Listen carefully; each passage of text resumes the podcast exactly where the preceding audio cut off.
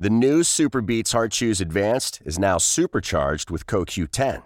Support your healthy CoQ10 levels and blood pressure with two chews a day. Visit RadioBeets, B-E-E-T-S dot com and save 15% with promo code DEAL. You're listening to a podcast from Washington Post Live, bringing the newsroom to you live. Good morning and welcome to Washington Post Live. I'm Jackie Alemany, a congressional correspondent and author of the Early 202, the Post's early morning newsletter. My guest today is New Hampshire Governor Chris Sununu. Welcome back to Washington Post Live, Governor Sununu. Oh, well, thank you very much. Great to be here. I love the I love your cupcake back there. Oh, thank you. It's it's a first. my cupcake is very famous, so I appreciate it. Uh, let's talk about the latest surge of COVID that's hit your state. What percentage of new cases is due to the Omicron variant? Uh, virtually all of them at this point. Uh, the Omicron variant uh, has really taken over the majority of cases about two weeks ago. We really dealt with a massive Delta surge in the winter as we hit November and December. Uh, was one of the reasons why New England was one of the last to see the Omicron surge as it really hit the South in late December and early January, slowly uh, kind of made its way up and is now our predominant. Uh, well over 90% of our cases are Omicron, which is important because how you deal with the um, the virus is a, a, little bit different. You still want the testing and vaccines and boosters, but uh, the big thing I, I think a lot of people don't realize is the traditional monoclonal antibodies for Delta do not work with Omicron. So you need different um, antivirals that are available, extremely limited because uh, it's so new. Uh, every state is kind of begging the federal government for as many as they can possibly get. But how you treat folks that are dealing with Omicron is a little bit different. And obviously, you know, the level of sickness, uh, the the way the contagion is moving through the populations, that that is a little different as well, which change some can sometimes change your change your strategy in terms of managing it from a community level as well as within your healthcare system. Right, and you have voiced concern about the hospitals in New Hampshire being maxed out on resources. Where do things stand right now with the current hospitalization rate? So our hospital numbers really peaked out in late December. they are still very high, without a doubt, but uh, we have an, anywhere between 375 to 420 people in a, in a hospital on any given day, on average. And it's been bouncing at that number. It's a very, very high number. Uh, I think in our previous surge, the highest it ever got was, uh, you know, just over 200, something like that. So we're really double anything we had ever seen before. The issue, if, if I can just take folks back a little bit, remember managing COVID as a whole is all about ensuring you have access to your hospital system, all about ensuring that the system does not get overwhelmed. So that's why we focus so much on hospitalizations and fatalities. The other big issue is I think a lot of folks don't understand a hospital bed for COVID is not equal to a hospital bed for anything else. And what I mean by that is when you're in the ICU for COVID, on average, four, five, six weeks sometimes for individuals. You can get a quadruple bypass surgery and be out of the hospital in four days, right? So this is very different in that there's almost nothing like it in terms of the amount of time an individual can, takes up that bed. So what I mean really is when you have one person in a COVID hospital bed, it's really equal to five or six or seven people for other issues. Um, and that's why hospitalization of COVID is such an important metric to watch because it overwhelms the system more than any other type of illness you could get.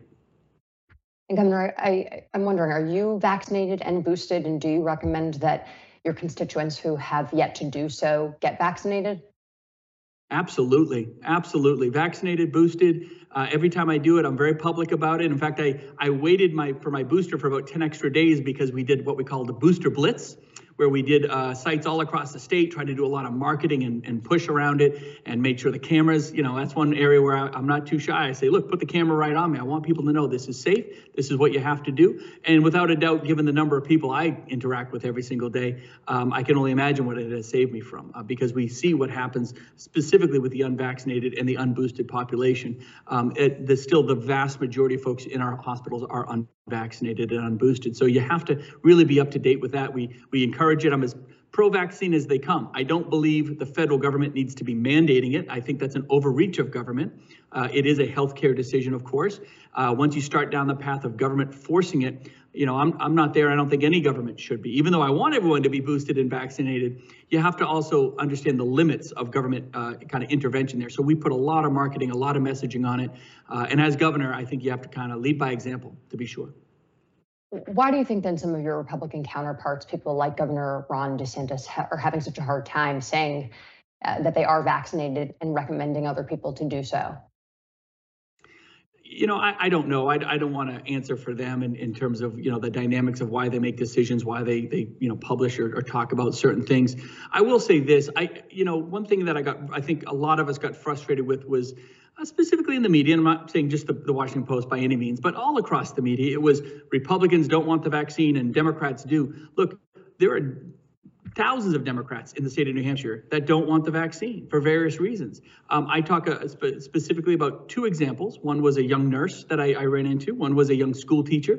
Um, they were young women, and for whatever reason, they were concerned about uh, the aspect of the vaccine and the booster with pregnancy. And so we talked to them and said, no, there's there's no data to support that. It's very safe. You can do it. And you, you know, you walk them through it. You encourage them to talk to their doctor, right? I don't think anyone should just be taking the governor's or talk to your, your medical provider, talk to your doctor about the safety of the vaccine. So, uh, you know, both were staunch liberal Democrats, of course, but uh, it, it's not about one party or another or anything like that. I think that creates a lot of division. I think the best we can do, and I, all I'm trying to do is lead by example here in my own state, uh, whether it's leaders in your community or from the hospitals, talk to your doctor, get the information, and hopefully you're making the right decision. Omicron is still very serious. I think there's also a lot of complacency. There was complacency back in the fall, I think, from uh, the bulk of America, but now we hear more and more studies that Omicron uh, isn't as serious. And that's true. And that's actually a very good, good thing. But it's also three to four times more virulent, which means it moves much easier throughout the community. So a lot more folks are going to get it. It's still very dangerous for folks that have uh, the elderly, or if you have diabetes, if you're overweight, if you have all these other potential medical conditions or, or morbidities that can kind of co-linger with Omicron, it's still creating a very dangerous situation, which is why the hospitalizations are so high. We are not out of this. Are we on the back end? I hope so. Um, I, are we going to see our numbers start trickling down uh, in the near future? I really believe so. But we're by no means out of this. We don't know what the next uh, variant could bring. So, uh, at least from my point of view, I think we just still have to say as vigilant as ever, right? You don't uh, you don't run 24 miles of a marathon and just call it a day, right? You got to run the whole race, and sometimes those last miles can be the hardest, but you got to see it all the way through. And on the topic of reaching across the aisle, you've worked with the federal government to receive COVID 19 assistance.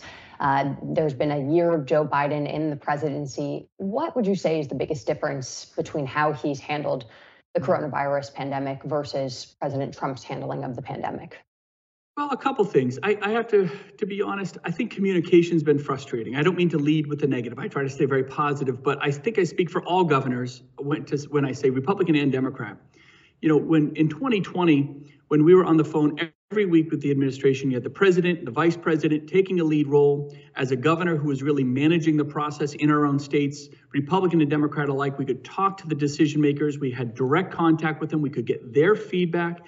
Um, and we could, and they could hear from us. And I think that was a very powerful tool in giving America the transparency and connection to decisions at the federal level, what we could transpire here at the state level and get out to our citizens. We're essentially the localized mouthpiece, if you will, what was happening at the national level. We don't really have that anymore. Um, I think of all of our calls, we do a weekly call on COVID. I think the president and vice president have participated in two of them uh, in the past year. That's frustrating. Now, they have good people at the White House, don't get me wrong. They have uh, managers and, and all of that. We talk to Dr. Fauci almost every week. We talk to um, uh, the, the CDC almost every week. But to not talk to the final decision makers, there's a barrier there. And you want to make sure that the questions we have, the concerns that we have, not just as governors, but what we're hearing from our communities is being truly relayed all the way up the chain to the decision makers that ultimately move things forward. So the, the very tough communication, to be sure. Um, you know, each of the administrations has has a bit of a different approach. Again, the former administration was more state centric. I think this administration tries to control everything much more out of Washington. Um, there, there are some benefits and some downsides to, to each of those, but I think communication is probably the most frustrating difference that we've seen. Is there anything that you've asked from the Biden administration that they have yet to provide? Boy, that's a great question. Yeah, I think the biggest thing we talk about on those calls is sometimes there's a, a, a, just confusing messages, right? Uh, one week you hear they're not going to mandate the vaccine. Two weeks later, they are going to mandate the vaccine. One week, um, you know, they're, they're in one area. One week they're other. We could go through. I think every, everyone understands. There's many, many different examples of that. Um, you know, when they released the five-day quarantine provisions just very recently, it was like, okay, that was kind of came out of the blue. It, we had a phone call, and I think literally three hours later They didn't mention anything on the phone call, but three hours later, they made this very significant announcement, but then nothing to back it up. So I think what we ask of them mostly is just, can you explain the hows and whys? I try to be super transparent about how I manage. I go in front of, uh, I do a press conference at least every week to talk about this stuff. We show the data and the trends so that may, folks might not agree with a position we're taking or a strategy we're taking, but at least they understand the hows and whys we're doing it. It's not political. It's what we're seeing with, with data. It's what we're seeing in hospitals, whatever it might be if anything, we're trying to always ask them, can you give us more data, more information, more information? Recently, you know, we have been very aggressive on home tests. We were one of the states leading the nation on home tests. We've actually done two rounds of what just happened yesterday, which is a very positive thing. You can go online with the federal government website and click on a button and you get home test delivered in a couple weeks. We were doing that in December, where we've done it a couple times now where you went online and it, you literally got your home test in two days. So uh, we're very proud to do that. One of the frustrations we have is we have all these new programs coming on on a statewide scale where we're going to have more home tests. And now we're hearing we might not get those tests, right? They're, they're all being diverted to the federal program, not the state program that's already been very successful. So um, sometimes there are things that are taken away. Uh, that happened in the previous administration as well. We had um, cases of, of uh, when we were bringing in PPE. We, New Hampshire is really, really good about bringing PPE in, especially from, from overseas. We got to be one of the best. In fact, we were the, the lead provider for the federal VA system. They were relying on New Hampshire to bring their PPE in. There were times early on when those uh, planes were diverted to, to the feds. Effectively, FEMA would take the plane when it landed in Alaska. Um, so that got a little frustrating. So there are times when the federal government gets in the way. They have their own mission that they're trying to drive on. All of us have the same goal, but I'm a big believer that states just, frankly, for the most part, do it better than the federal government. And so you should always defer to the state's flexibility. And that's kind of what we're asking. We're seeing a little bit of a pivot there with the administration a little bit over the past couple weeks. I hope it keeps up. Um, so if anything, I think that's it isn't that we don't get certain things from the feds. It's that sometimes they want to do it as a one size fits all solution out of Washington, as opposed to saying, you know what, what's in, what's important right now for New Hampshire might be very different than Florida or New York or Missouri or California. So let's really defer to those governors about what their needs are, flexibility and how to spend money. I mean, we, we get a lot of money from the feds, but there's so many strings attached I have a housing rental program, right? Rental relief, good idea. They gave us a lot of money. Maybe half of it's been spent over the past nine months because rental relief isn't a, a, major problem for us here. I'd love some of that money to be used to actually build bricks and mortar in actual housing, but they don't let us do that. So we, we're always asking for more flexibility from them to let us design our own systems with the resources that they're trying to provide. And I want to get to the topic of schools quickly. The Nashua School District had to close for several days because there were so many absences due to Omicron variant. You described it as a short term solution. What is the long term solution for schools? The long term solution to schools is to run your school as if it was pre pandemic, which means flexibility. You want to put a mask order in? Of course, that's perfectly fine. You want to put in certain stipulations? That's fine. But kids need to be in school. Now, in that case, and there's been a couple cases where if uh, teachers are out because a lot of them have COVID and they, you know, they're working through their quarantine provisions and isolation, um, if school students can't be uh, kept safe within the school system, if there's not enough substitutes, whatever it is, then yeah, you have to make those days up, of course. But we're really trying to create solutions not for the next two or three months, but really for the long term. Because are we going to be done this in two or three months? I don't. I hope so. I don't think so, though.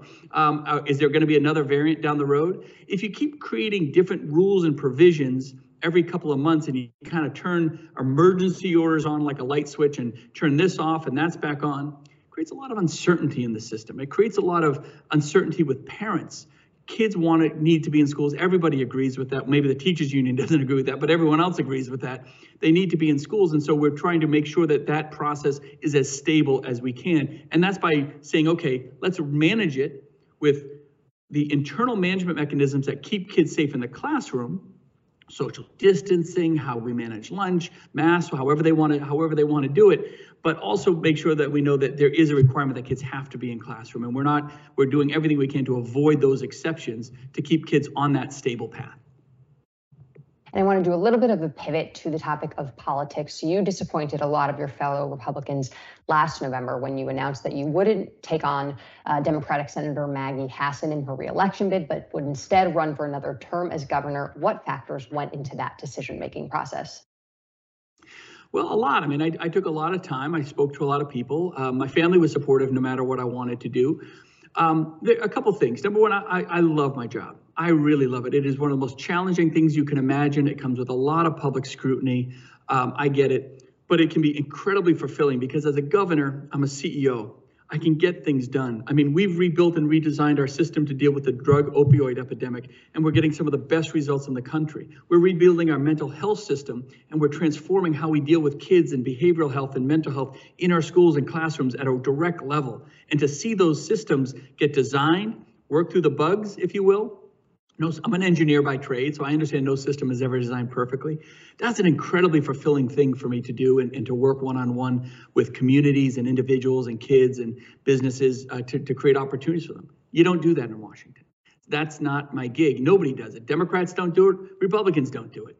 Um, they are often all too satisfied with just stopping a process. They're all too satisfied with uh, just being the either the party of no if they're in the minority or being a roadblock. And sometimes when they have control as well, they they don't do enough for my, my liking either, either side. And I think there's there's no higher ground there. I think Democrats and Republicans are equally to blame for that. It's it is unfortunately the malaise of Washington.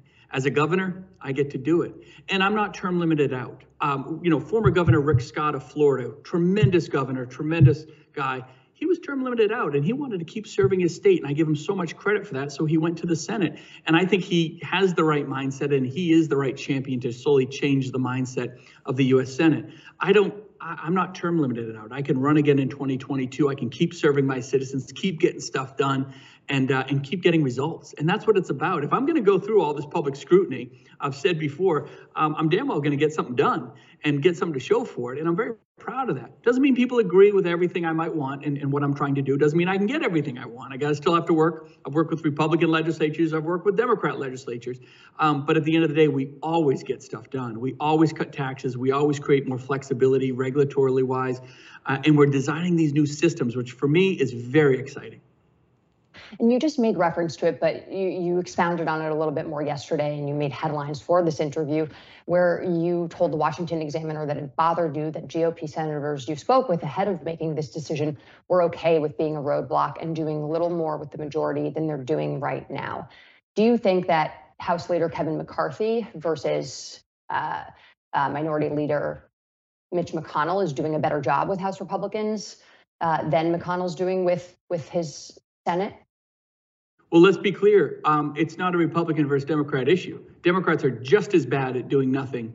They did. They wanted to roadblock everything Donald Trump wanted to do, and the Republicans wanted to do in 2017 and 2018. Um, Republicans are trying to roadblock a lot of things uh, now, and, and I'm very supportive of that. Actually, I don't want to misunderstand. I think the Build Back Better bill was was a disaster, nationalizing our elections. Uh, New Hampshire is a great example. We do our elections very, very well here in New Hampshire. Uh, we get the results on time. We were the after Iowa really blew it in the first in the caucus primary. Um, the Democrat Party blew it in the first in the caucus primary back in uh, 20, 2020, uh, I guess it was. It was New Hampshire's first in the nation primary where we ran it, ran it almost absolutely perfectly, got the results that night, and put the whole country back on track that the process can work not some nationalized system. So I'm all for stopping that that kind of stuff. But at the end of the day, whether it's managing a budget, dealing with Social Security or Medicare, um, immigration reform, which I think we all agree has to happen in some way. Let's. I don't think either party is ever going to get 60 votes. So let's try to find the uh, the 52 vote version, if you know what I mean. You got to work with the other side. You've got to find something to bring other folks along on the other side to get stuff done. And I I know the bases of each party are adamant about never working with the other side. But I don't believe in that. And I think 90% of America doesn't agree with that. 90% of America wants stuff to move forward in one way or another. Um, and, and there has to be some way to compromise. It can't be all or nothing. So I think both parties are very much at fault uh, that, that, you know, when given the minority position, you know, Democrats in the minority position love that filibuster. Boy, they wrote letters on it, and Joe Biden and Kamala Harris, they all love that filibuster then. But the hypocrisy is, oh, now they don't, right? Because now they can actually drive in a very authoritarian way uh, what they want to what they want to do. So, you know, I guess it's it comes down to that a little bit. I think there's a little bit of a hypocrisy uh, across Washington, and I think it, that's part of that Washington malaise. It's whatever fits my political position today is where I'm going to be. I don't believe in that. I don't. I, I think we all have a much higher responsibility. The job is bigger than ourselves. It really is. The job is not about us as individuals, as governors or senators or congressmen. The job's about those who serve. And if we ain't delivering results, then we don't deserve to have the job. But yesterday you had said that it was your GOP senators uh, explicitly that were okay. Well, those are the only ones I talked to. Yeah, those are really the only ones I, I had spoken to. I didn't really talk to any Democrat senators. Obviously, it was the GOP senators trying that were calling trying to get me to run and all of that. Um, also, I didn't need to be the 51st vote. I, I, really do believe Republicans have a good chance of winning back the Senate fairly handily uh, in 2022. I don't. Th- uh, for a while, it was you need to run because you can be the 51st vote and all of that. So I, I, don't feel like that. I think we have other great candidates here in New Hampshire that are likely going to beat Maggie Hassan without a doubt. She's unfortunately for her, she's not very well liked here in New Hampshire. She's never really here in the state. So I think there's other candidates that can do it. So the article that you're referencing talked about Republican senators because those are the only ones I was really talking to about running. I, I didn't have many Democrats begging me to run. I don't think that should be a surprise to folks. But both sides are equally at fault uh, for you know not moving things along. What would you want to get done in the Senate that your colleague, that your your counterparts, your Republican counterparts in Washington D.C. are not doing now? Well, uh, well, I'll, let me talk about the Democrat counterparts uh, because they're the ones that are in control. There's no discussion of balancing a budget. There's no discussion of tr- 30 trillion in debt. We're just hoping that goes away. As a governor, I balance my budget every two years. I cut taxes every year. I do regulatory reform every, year. Social Security and Medicare, those are going to go bankrupt in not long from now, literally within within the next decade or so. That has to be addressed. It absolutely has to be addressed. We have elderly citizens here in my state that are counting on those benefits of being there, and we don't. There's uh, no real surety of that happening. So you got to find a way forward to make sure that there's solvency. I think immigration reform. Uh, both sides of the aisle have put forth good ideas of how to uh, of their pieces of immigration reform to be done. Everyone agrees it has to be done in some fashion, so do it. So do it because it's important and it's important to America. I, I, I, don't have a massive immigration problem, you know, with my friends and counterparts in Canada, but obviously we have we see a southern border massive humanitarian crisis that is being horribly ignored by this administration. And and aside from the illegal immigration issue, you have the human trafficking issue, you have the drugs coming across the border at an unprecedented amount. To say that we're not jumping on that as a top priority in the country is incredibly frustrating as a governor who, believe it or not, even up in New Hampshire, that trickles through, right? Those a lot of the drugs or opioids we might see here in New Hampshire, Maine, and Vermont, their vast majority are coming over the border, the southern border. So we all have an interest in, in seeing that flourish in terms of a bill or a piece of legislation that gets done the right way, a bipartisan way. If you can't get everything you want, that's okay. Let's take incremental steps. Let's find bridges, right, to bring us together. And maybe that builds bigger bridges in the future. And that's what I'd like to see out of both sides. And one of the issues that has become one of the most galvanizing issues with the party in recent months um, has been the issue of what Republicans call election integrity. Senator Mike Rounds last week, though, did come out and say that the former president had lost the 2020 election and that there is not any new information nor evidence of widespread fraud that would have altered the results of the election. Is that a statement that you agree with? Yeah, look, I, I tell people all the time stop talking about 2020 and stop worrying about 2024. Let's, if you worry about the politics and, and, uh, and all that, worry about 2022. Get something done today that you can go back to your constituents and say, this is what we got done, this is why. And from a purely political point of view for Republicans, if Republicans focus on that, they can be successful in 22. If you're worried about all this other ancillary stuff, you're not bringing in another new voter worrying about the 2020 election. You're not bringing in another new voter just talking about what might happen someday in 2024.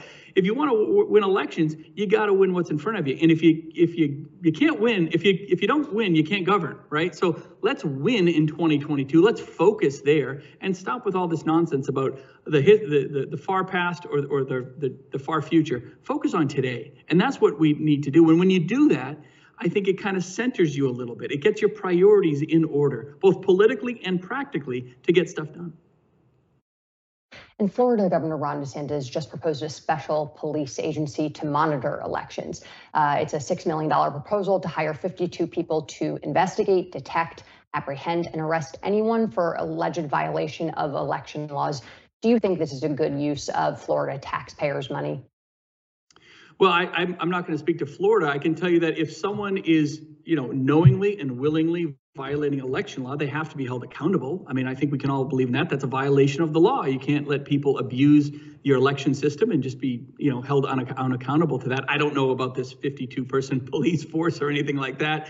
Um, you know, that's that's Florida. Florida is a very different state than New Hampshire. Um, you know, so I would just say that I think we we can all agree that there has to be accountability. That if somebody break actively breaks the law, actively tries to thwart an electoral system, an election system, or voter fraud or whatever it is, there has to be accountability there. And before we wrap up, I, I want to throw an Ann Coulter quote at you. She told the New York Times over the weekend that Trump is done and that everyone should stop obsessing over him. Uh, is this a statement that you agree with? What are your thoughts on a, a Trump 2024 run?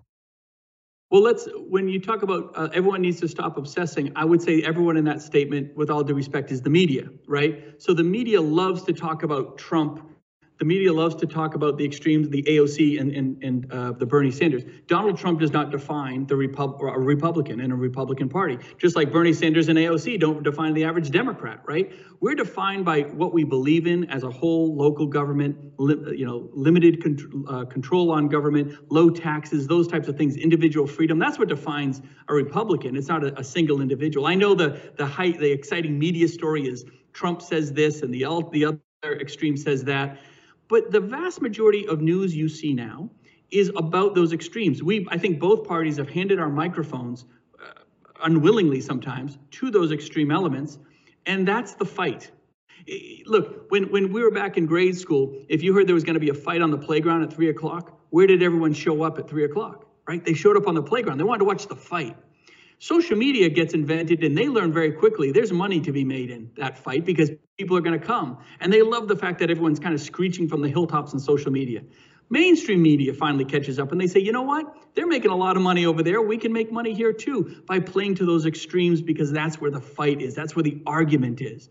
As opposed to saying, what's the best thing for America is what are we getting done? Let's look at some positive things. I'm not saying you, you just ignore the, the fringes, but the yesterday's news of that statement that uh, Ms. Coulter said is more, I think, about the news aspects of it. The average American isn't focusing on Donald Trump and Bernie Sanders or AOC and Joe Biden. They're really focusing on: um, Do I have? Can we have a job? Are, are taxes getting lowered? Do I have more financial freedom and individual freedom? Do I have the ability to make choices for my family and where my kids go to school? And those are everyday issues that really affect people's lives 99% of the time. And that's why, as a governor, I love being governor because I can affect those things really impactfully, I think, for, for families in a very positive way. So, you know, I just think that the, I think, yes, as we get into 2022, you'll have more candidates. Folks who are running for Congress, they're running for state office. Those candidates have to stand on their own merits. It's not just the news isn't no longer just about the fringes. It's about those individuals. What are they about? Are they going to look you in the eye? Can we trust them as folks that want to lead our community, whether it's the planning board, governor, or U.S. Senate, right? And so those candidates on both sides of the aisle will really, I think, control, as they should, the message of the party, the message of what they're about, and the message about what they can bring to their constituents. And so I think time heals that extremity wound a little bit. But as an elected official and a leader, I think we also have to drive forward and say, yeah, we have to be about getting stuff done. That has to be the first priority and the top news story, and what we're not doing. And if we're just sitting around not doing anything, we should be held accountable for that too. And Governor, just a quick yes or no since we're all out of time, but if former President Trump throws his back hat into the ring in 2024, would you take your name off of the table of potentially running for president in 2024? I'm not even thinking about 2024. I got an election in 22. Are you kidding? I gotta, I gotta win that one. Uh, I gotta earn every vote still. So I'll focus on my election in, in 22, and then we'll see what happens. I'm not even really. I know a lot of people are talking about the presidential thing, but not really on my plate right now. And you know, it's what I decide to do is between me and my family and how I can best serve the constituents. Not really who else gets in the race. Sounds like not a yes nor a no. We're going to have to leave it there, but thank you so much for joining us today. You bet. Thanks so much for the time. Thanks for listening. For more information on our upcoming programs, go to WashingtonPostLive.com. Why pay more for a separate CoQ10 supplement? Enjoy twice the benefits with SuperBeets Heart Chews Advanced from the number one doctor, pharmacist, and cardiologist recommended beet brand for heart health support the new SuperBeets Heart Chews Advanced by HumanN is now infused with CoQ10. That's essentially like getting CoQ10 for free. Our powerful blend of beetroot, grapeseed extract, And CoQ10 ingredients support nitric oxide production, healthy blood pressure, healthy CoQ10 levels, and heart healthy energy with two tasty chews a day. Plus, SuperBeets Heart Chews Advance are plant based, so you get heart healthy energy without stimulants.